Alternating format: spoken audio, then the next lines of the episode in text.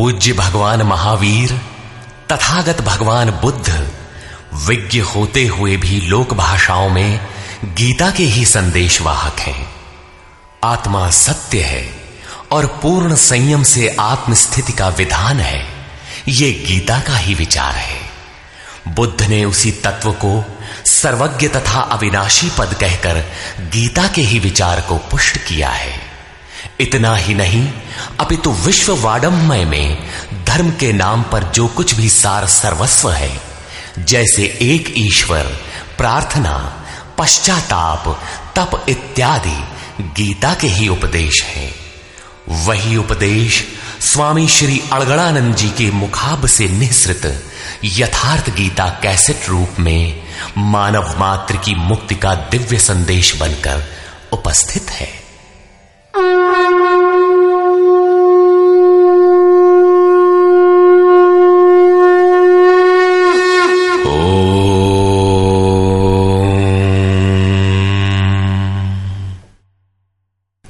परमात्मने नमः। यथार्थ गीता। श्रीमद् भगवत गीता अथ पंचमो अध्याय अध्याय तीन में अर्जुन ने प्रश्न रखा था कि भगवान, जब ज्ञान योग आपको श्रेष्ठ मान्य है तो आप मुझे भयंकर कर्मों में क्यों लगाते हैं? अर्जुन को निष्काम कर्म योग की अपेक्षा ज्ञान योग कुछ सरल प्रतीत हुआ लगता है, क्योंकि ज्ञान योग में हारने पर देवत्व और विजय में महामहिम स्थिति, दोनों ही दशाओं में लाभ ही लाभ प्रतीत हुआ। किंतु अब तक अर्जुन ने भली प्रकार समझ लिया था कि दोनों ही मार्गों में कर्म तो करना ही पड़ेगा। योगेश्वर उसे संशय रहित होकर तत्वदर्शी महापुरुष की शरण लेने के लिए भी प्रेरित करते हैं, क्योंकि समझने के लिए वही एक स्थान है। अतः दोनों मार्गों में से एक चुनने से पूर्व उसने निवेदन किया, अर्जुन, उवाच।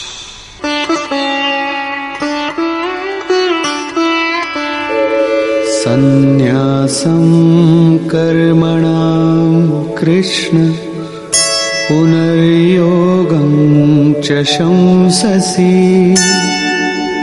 यच्छ्रेय एतयोरेकं तन्मे ब्रूहि सुनिश्चितम्। हे श्री कृष्ण आप कभी सन्यास माध्यम से किए जाने वाले कर्म की और कभी निष्काम दृष्टि से किए जाने वाले कर्म की प्रशंसा करते हैं। इन दोनों में से एक जो भली प्रकार आपका निश्चय किया हुआ हो, जो परम कल्याणकारी हो, उसे मेरे लिए कहिए। कहीं जाने के लिए आपको दो मार्ग बताए जाए। तो आप सुविधाजनक मार्ग अवश्य पूछेंगे। यदि नहीं पूछते तो आप जाने वाले नहीं हैं। इस पर योगेश्वर श्री कृष्ण ने कहा, श्री भगवान वाच। सन्न्यासः कर्मयोगश्च, निःश्रेयसकरावुभौ। तयोस्तु कर्मसन्न्यासात्, कर्मयोगो विशिष्यते। अर्जुन, सन्यास माध्यम से किया जाने वाला कर्म, अर्थात ज्ञान मार्ग से किया जाने वाला कर्म और कर्म योग, निष्काम भावना से किए जाने वाले कर्म, ये दोनों ही परम श्रेय को दिलाने वाले हैं। परंतु इन दोनों मार्गों से सन्यास अथवा ज्ञान दृष्टि से किए जाने वाले कर्म की अपेक्षा निष्काम कर्म योग श्रेष्ठ है। प्रश्न स्वाभाविक है। कि श्रेष्ठ क्यों है? ज्ञेय स नित्य सन्न्यासी यो न द्वेष्टि न काङ्क्षति निर्द्वन्द्वो हि महाबाहो सुखं बन्धात् प्रमुच्यते। महाबाहु अर्जुन जो न किसी से द्वेष करता है न किसी की आकांक्षा करता है। वो सदैव सन्यासी ही समझने योग्य है। चाहे वो ज्ञान मार्ग से या निष्काम कर्म मार्ग से ही क्यों ना हो। राग द्वेषादि द्वंद्वों से रहित वो पुरुष सुखपूर्वक भव बंधन से मुक्त हो जाता है।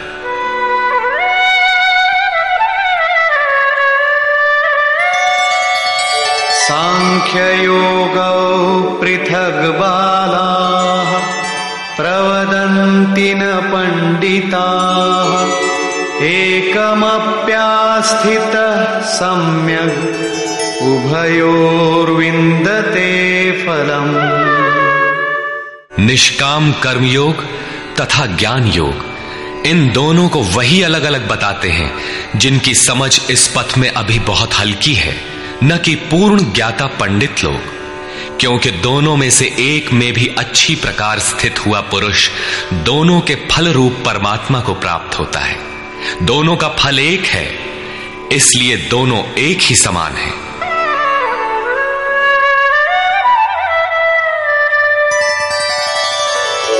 यत्साङ्ख्यैः प्राप्यते स्थानम्, तद्योगैरपि गम्यते। एकं साङ्ख्यं च योगं च। यः पश्यति, स पश्यति। जहाँ सांख्य दृष्टि से कर्म करने वाला पहुँचता है, वहीं निष्काम माध्यम से कर्म करने वाला भी पहुँचता है। इसलिए जो दोनों को फल की दृष्टि से एक देखता है, वही यथार्थ जानने वाला है।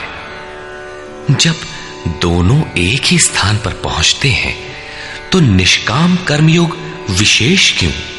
श्री कृष्ण बताते हैं।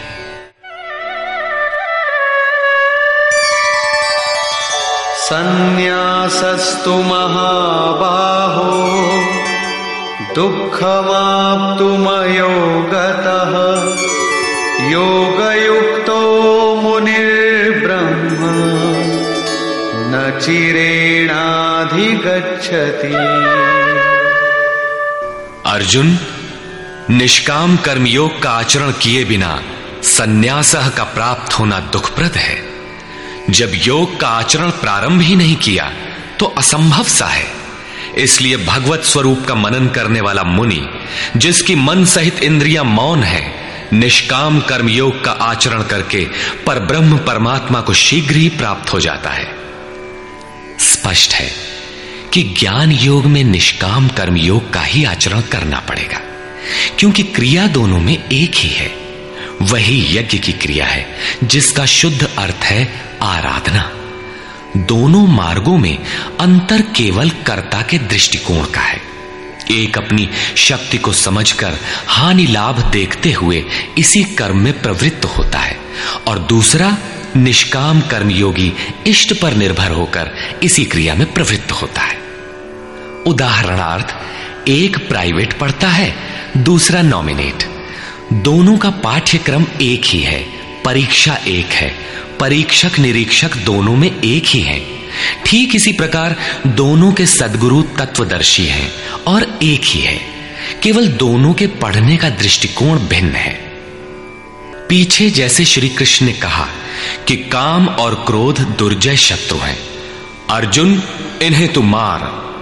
अर्जुन को लगा कि ये तो बड़ा कठिन है। किंतु श्री कृष्ण ने कहा, नहीं, शरीर से परे इंद्रियाँ हैं, इंद्रियों से परे मन है, मन से परे बुद्धि है, बुद्धि से परे तुम्हारा स्वरूप है।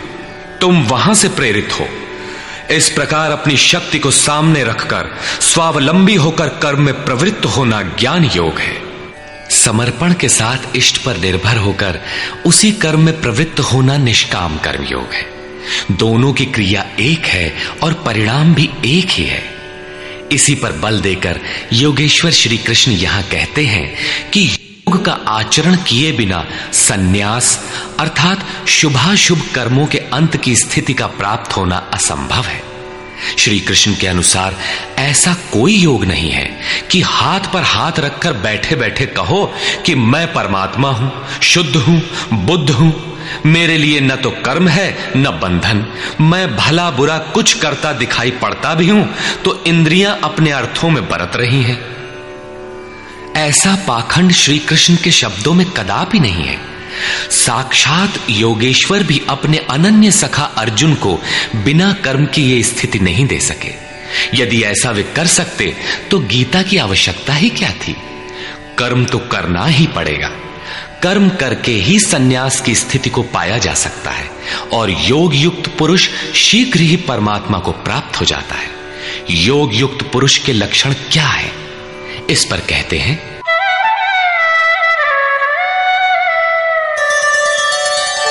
योग योगयुक्तो विशुद्धात्मा, विजितात्मा जितेन्द्रियः। सर्वभूतात्मभूतात्मा कुर्वन्नपि न लिप्यते विशेष रूप से जीता हुआ है शरीर जिसका, जीती हुई है इंद्रियाँ जिसकी, और विशेष रूप से शुद्ध है अंतकरण जिसका। ऐसा पुरुष संपूर्ण भूत प्राणियों की आत्मा के मूल उद्गम, परमात्मा से एक ही भाव हुआ योग से युक्त है। वो कर्म करता हुआ भी उससे लिप्त नहीं होता। तो करता क्यों है? पीछे वालों में परम कल्याणकारी बीज का संग्रह करने के लिए लिप्त क्यों नहीं होता? क्योंकि संपूर्ण प्राणियों का जो मूल उद्गम है, जिसका नाम परम तत्व परमात्मा है, उस तत्व में वो स्थित हो गया। आगे कोई वस्तु नहीं जिसकी शोध करे। पीछे वाली वस्तुएँ छोटी पड़ गई तो भला आसक्ति किसमें करे? इसलिए वो कर्मों से आवृत नहीं होता। ये योग युक्त की पराकाष्ठा का चित्रण है। पुनः योग युक्त पुरुष की रहनी स्पष्ट करते हैं कि वो करते हुए भी उससे लिप्त क्यों नहीं होता। नैव किञ्चित् करोमीति। युक्तो मन्येत तत्त्ववित्। पश्यन् शृण्वन् स्पृशन् जिघ्रन्। अश्नन् गच्छन् स्वपन् श्वसन्। प्रलपन् विसृजन् गृह्णन्। उन्मिषन् निमिषन्नपि इन्द्रियाणीन्द्रियार्थेषु वर्तन्त इति धारयन्। परम तत्व परमात्मा को साक्षात्कार सहित जानने वाले योग युक्त पुरुष की ये मन स्थिति अर्थात अनुभूति है कि मैं किंचित मात्र भी कुछ नहीं करता हूँ। यह उसकी कल्पना नहीं, बल्कि यह स्थिति उसने कर्म करके पाई है। अब प्राप्ति के पश्चात वो सब कुछ सुनता हुआ, स्पर्श करता, सूंघता, भोजन करता, गमन करता, सोता, श्वास लेता, त्याग करता, ग्रहण करता, आँखों को खोलता और मीचता हुआ भी इंद्रियाँ अपने अर्थों में बरतती हैं। ऐसी धारणा वाला होता है। परमात्मा से बढ़कर कुछ है ही नहीं, और जब उसमें वो स्थित ही है तो उससे बढ़कर किस सुख की कामना से वो किसी का स्पर्श इत्यादि करेगा? यदि कोई श्रेष्ठ वस्तु आगे होती तो आसक्ति अवश्य रहती। किंतु प्राप्ति के बाद अब और आगे जाएगा कहाँ? और पीछे त्यागेगा क्या? इसलिए योग युक्त पुरुष लिप्त नहीं होता। इसी को एक उदाहरण के माध्यम से प्रस्तुत करते हैं। ब्रह्मण्याधाय कर्माणि संगम त्यक्त्वा करोति यः। लिप्यते न स पापेन। पद्मपत्रमिवाम्भसा। कमल कीचड़ में होता है। उसका पत्ता पानी के ऊपर तैरता है। लहरें रात दिन उसके ऊपर से गुजरती हैं। किंतु आप पत्ते को देखें, सूखा मिलेगा। जल की एक बूंद भी उस पर टिक नहीं पाती। कीचड़ और जल में रहते हुए भी वो उससे लिप्त नहीं होता। ठीक इसी प्रकार, जो पुरुष सब कर्मों को परमात्मा में विलय करके, साक्षात्कार के साथ ही कर्मों का विलय होता है। इससे पूर्व नहीं आसक्ति को त्याग करके। अब आगे कोई वस्तु नहीं, अतः आसक्ति नहीं रहती। इसलिए आसक्ति को त्याग कर कर्म करता है।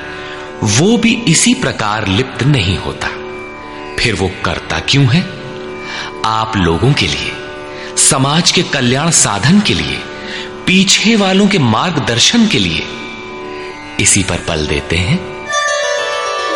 कायेन मनसा बुद्ध्या केवलैरिन्द्रियैरपि योगिनः कर्म कुर्वन्ति सङ्गं त्यक्त्वात्मशुद्धये योगी जन केवल इंद्रिय, मन, बुद्धि और शरीर द्वारा भी आसक्ति त्याग कर आत्मशुद्धि के लिए कर्म करते हैं। जब कर्म ब्रह्म में विलय हो चुके तो क्या अब भी आत्मा अशुद्ध ही है? नहीं। वे सर्वभूतात्म भूतात्मा हो चुके हैं। संपूर्ण प्राणियों में वे अपनी ही आत्मा का प्रसार पाते हैं। उन समस्त आत्माओं की शुद्धि के लिए, आप सबका मार्गदर्शन करने के लिए वे कर्म में बरतते हैं। शरीर, मन, बुद्धि तथा केवल इंद्रियों से वो कर्म करता है। स्वरूप से वो कुछ भी नहीं करता, स्थिर है। बाहर से वो सक्रिय दिखाई देता है, किंतु भीतर उसमें असीम शांति है। रस्सी जल चुकी, मात्र ऐठन, आकार। शेष है जिससे बंध नहीं सकता। युक्त कर्म फलम त्यक्त्वा शान्तिमाप्नोति नैष्ठिकीम् अयुक्त काम कारेण फले सक्तो निबध्यते।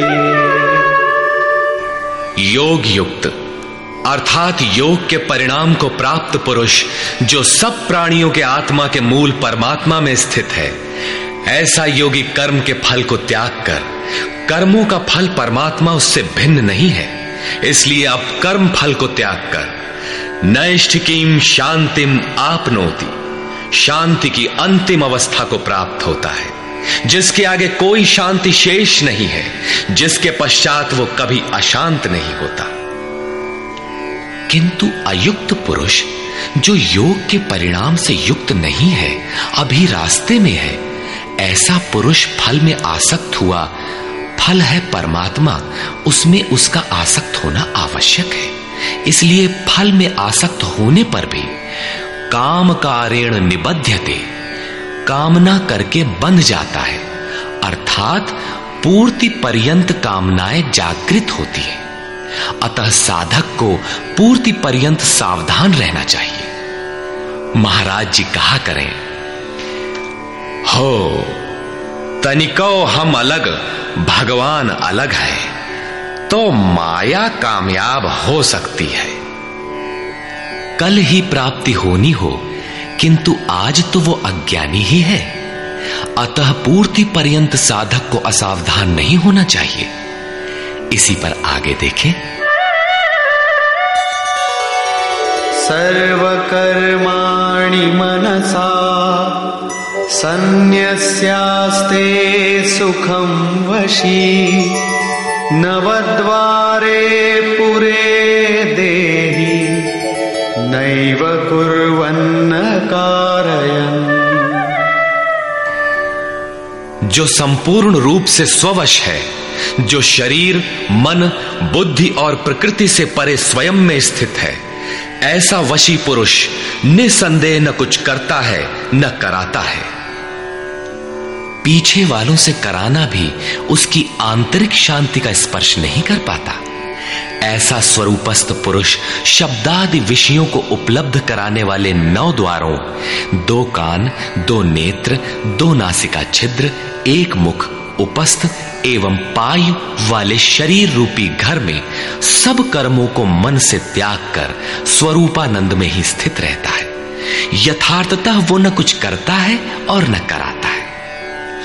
इसी को पुनः श्री कृष्ण दूसरे शब्दों में कहते हैं कि वो प्रभु न करता है, न कराता है।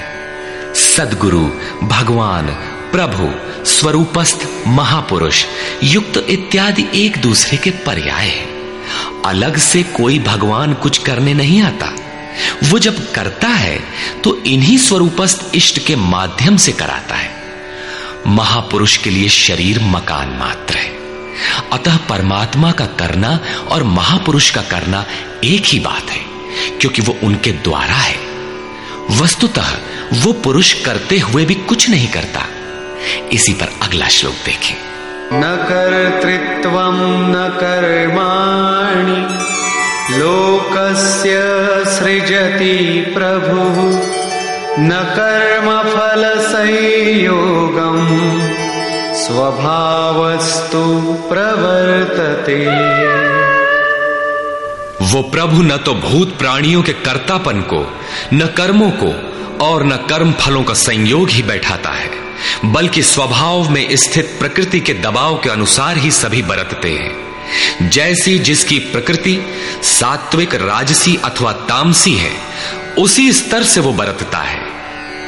प्रकृति तो लंबी चौड़ी है, लेकिन आपके ऊपर उतना ही प्रभाव डाल पाती है जितना आपका स्वभाव विकृत अथवा विकसित है।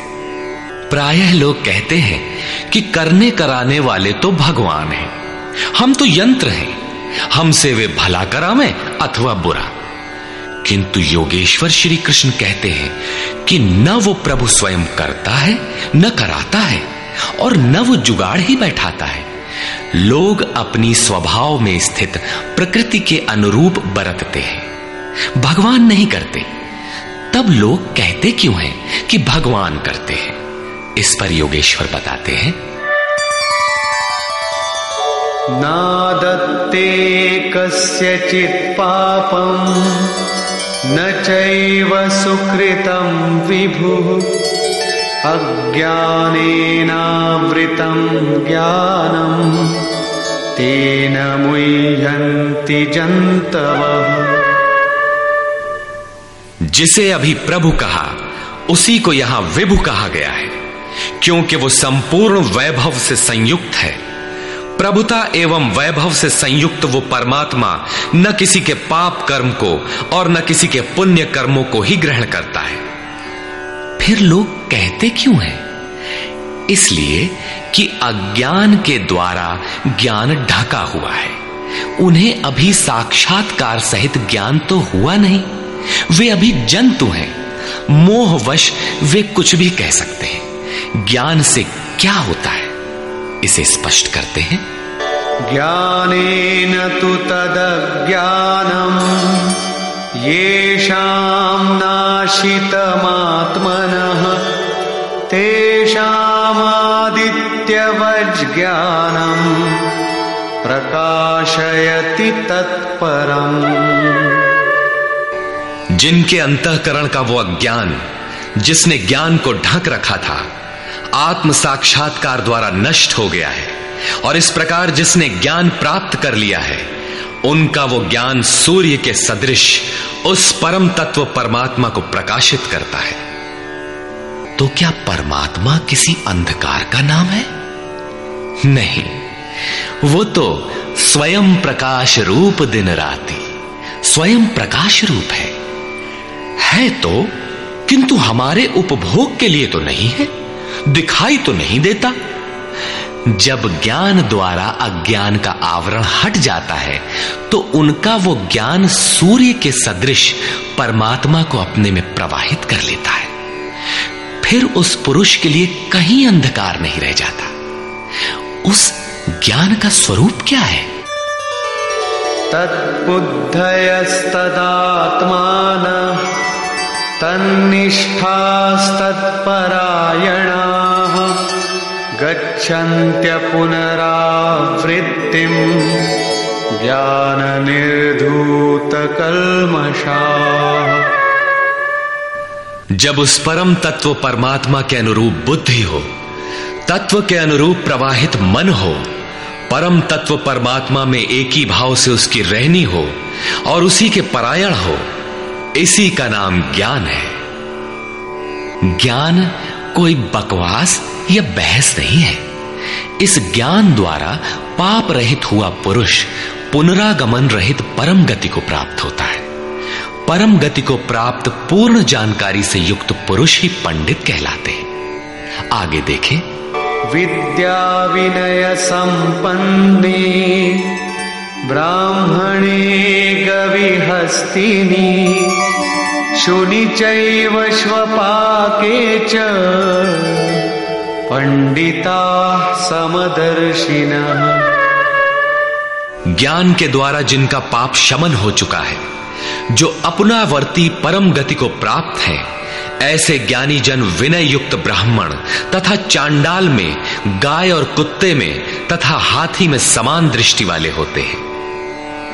उनकी दृष्टि में विद्या विनय युक्त ब्राह्मण न तो कोई विशेषता रखता है और न चांडाल कोई हीनता रखता है।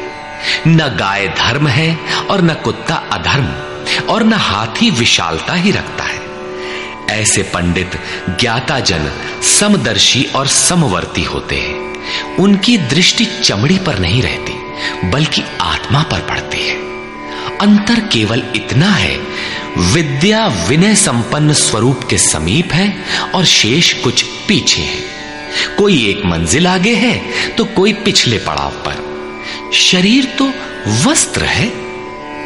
उनकी दृष्टि वस्त्र को महत्व नहीं देती, अपितु उनके हृदय में स्थित आत्मा पर पड़ती है, इसलिए वे कोई भेद नहीं रखते।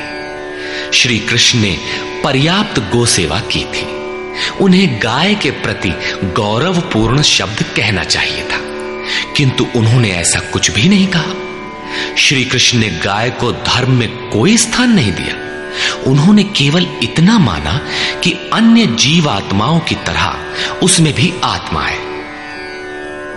गाय का आर्थिक महत्व जो भी हो, उसका धार्मिक वैशिष्ट्य परिवर्ती लोगों की देन है। श्री कृष्ण ने पीछे बताया कि अविवेकियों की बुद्धि अनंत शाखाओं वाली होती है, इसलिए वे अनंत क्रियाओं का विस्तार कर लेते हैं, जबकि निष्काम कर्म योग में अर्जुन निर्धारित क्रिया एक ही है, यज्ञ की प्रक्रिया आराधना। अपुनरावृत्ति वाला ऐसा महापुरुष, उस विद्या विनय संपन्न ब्राह्मण, चांडाल, कुत्ते, हाथी और गाय सब पर समान दृष्टि वाला होता है, क्योंकि उसकी दृष्टि हृदय स्थित आत्म स्वरूप पर पड़ती है। ऐसे महापुरुष को परम गति में क्या मिला है और कैसे? इस पर प्रकाश डालते हुए योगेश्वर श्री कृष्ण बताते हैं। इहैव तैर्जितः सर्गो येषां साम्ये स्थितं मनः, निर्दोषं हि समं ब्रह्म। तस्मात् ब्रह्मणि ते स्थिता। उन पुरुषों द्वारा जीवित अवस्था में ही संपूर्ण संसार जीत लिया गया, जिनका मन समत्व में स्थित है। मन के समत्व का संसार जीतने से क्या संबंध? संसार मिट ही गया तो वो पुरुष रहा कहाँ? श्री कृष्ण कहते हैं, निर्दोषम ही समम ब्रह्म। वो ब्रह्म निर्दोष और सम है।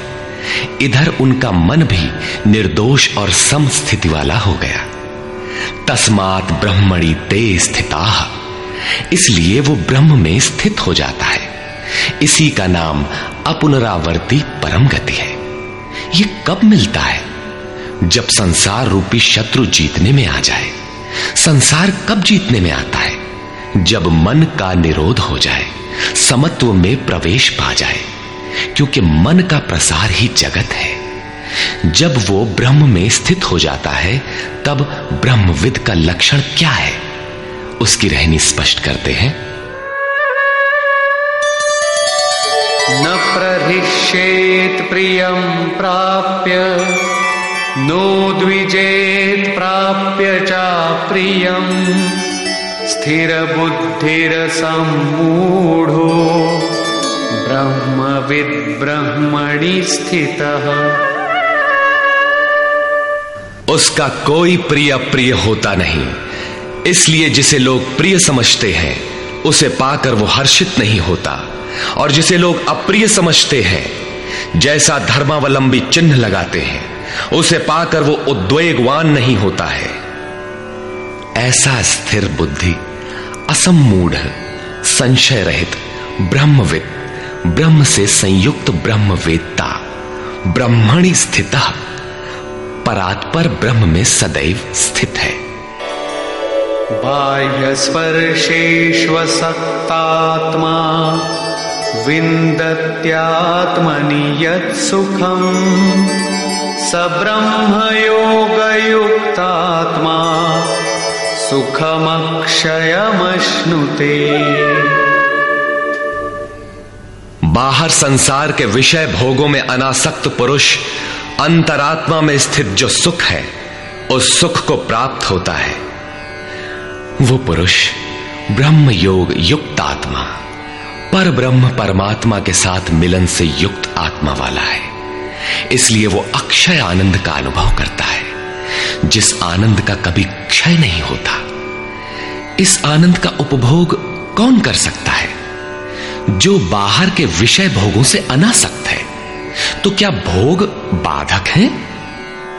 भगवान श्री कृष्ण कहते हैं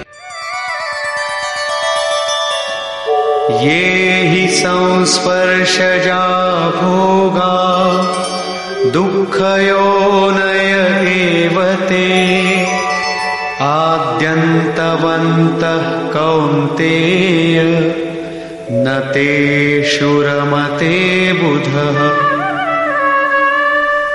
केवल त्वचा ही नहीं, सभी इंद्रियाँ स्पर्श करती हैं।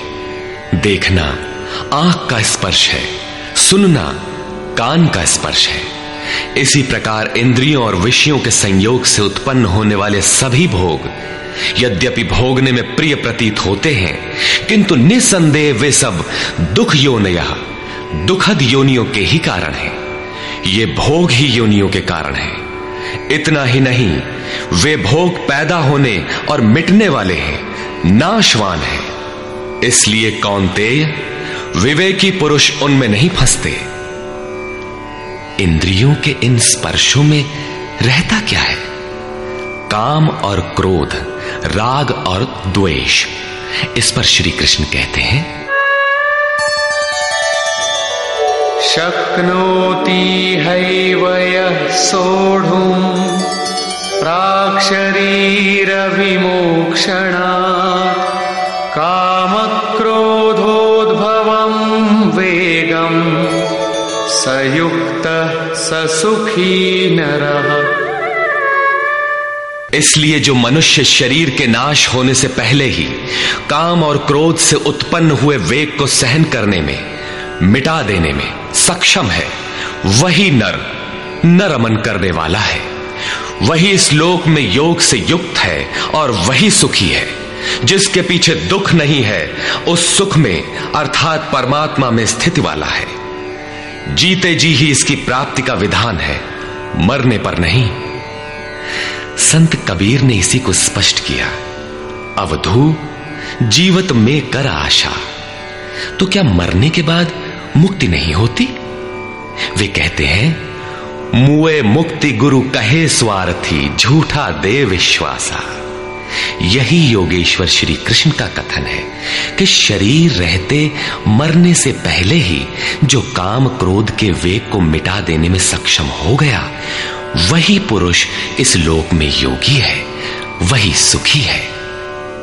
काम क्रोध बाह्य स्पर्श ही शत्रु है, इन्हें आप जीते।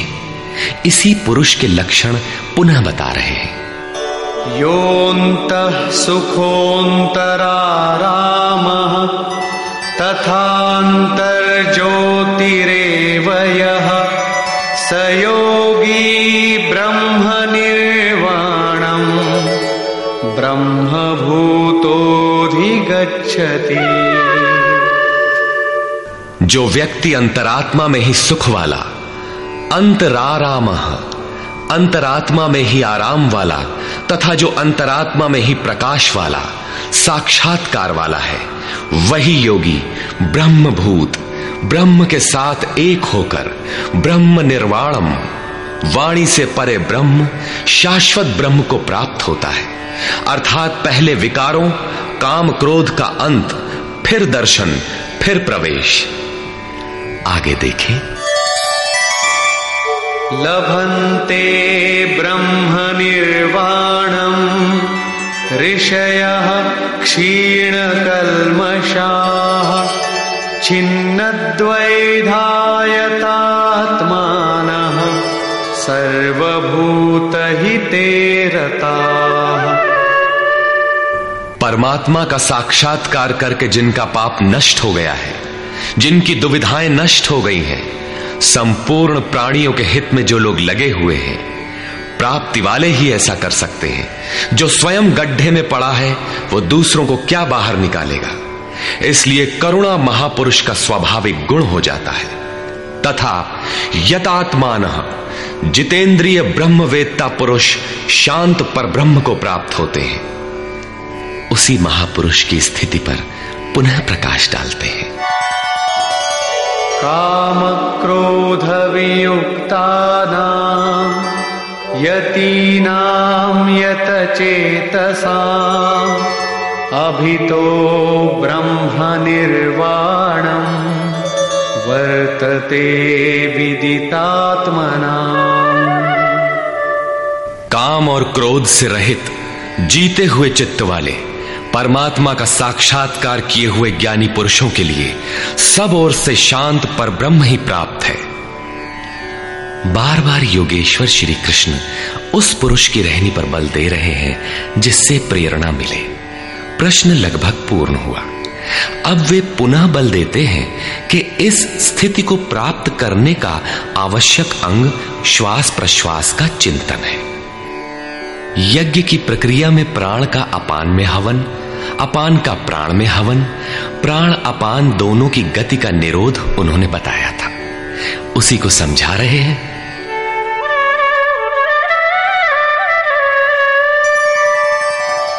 स्पर्शान् कृत्वा बहिर्बाह्यान्, चक्षुश्चैवान्तरे भ्रुवोः, प्राणापानौ समौ कृत्वा नासाभ्यन्तरचारिणौ यतेन्द्रियमनोबुद्धिः मुनिर्मोक्षपरायणः विगतेच्छाभयक्रोधो यः सदा मुक्त एव सः। अर्जुन बाहर के विषयों दृश्यों का न चिंतन करते हुए उन्हें त्याग कर नेत्रों की दृष्टि को भ्रिकुटी के बीच में स्थिर करके। भ्रुवोह अंतरे का ऐसा अर्थ नहीं कि आँखों के बीच या भावों के बीच कहीं देखने की भावना से दृष्टि लगाएँ। भ्रिकुटी के बीच का शुद्ध अर्थ इतना है कि सीधे बैठने पर दृष्टि भ्रिकुटी के ठीक मध्य से सीधे आगे बढ़े। दाहिने बाएँ इधर उधर चकपक न देखें। नाक की डाणी पर सीधी दृष्टि रखते हुए नासिका के अंदर विचरण करने वाले प्राण और अपान वायु को सम करके, अर्थात दृष्टि तो वहाँ स्थिर करो और सुरत को श्वास में लगा दो कि कब श्वास भीतर गई, कितनी रुकी। लगभग आधा सेकंड रुकती है। प्रयास करके न रोकें। कब श्वास बाहर निकली? कितनी देर तक बाहर रही? श्वास में उठने वाली नाम ध्वनि सुनाई पड़ती रहेगी। इस प्रकार श्वास प्रश्वास पर जब सुरत टिक जाएगी तो धीरे धीरे श्वास अचल, स्थिर ठहर जाएगी, सम हो जाएगी। न भीतर से संकल्प उठेंगे और न बाह्य संकल्प अंदर टकराव कर पाएँगे। बाहर के भोगों का चिंतन तो बाहर ही त्याग दिया गया था। भीतर भी संकल्प नहीं जागृत होंगे। सूरत एकदम खड़ी हो जाती है। तैल धारावत। तेल की धारा पानी की तरह टप टप नहीं गिरती। जब तक गिरेगी, धारा ही गिरेगी। इसी प्रकार प्राण और अपान की गति एकदम सम, स्थिर करके इंद्रियों, मन और बुद्धि को जिसने जीत लिया है इच्छा, भय और क्रोध से रहित मननशीलता की चरम सीमा पर पहुँचा हुआ मोक्ष परायण मुनि सदा मुक्त ही है। मुक्त होकर वो कहाँ जाता है? क्या पाता है? इस पर कहते हैं भोक्तारम यज्ञ तपसा सर्वलोक महेश्वरम सुहृदं सर्वभूतानां ज्ञात्वा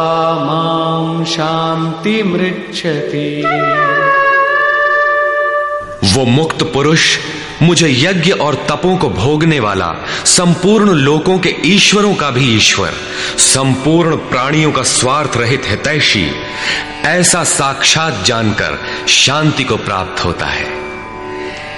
योगेश्वर श्री कृष्ण कहते हैं कि उस पुरुष के श्वास प्रश्वास के यज्ञ और तप का भोक्ता मैं हूँ।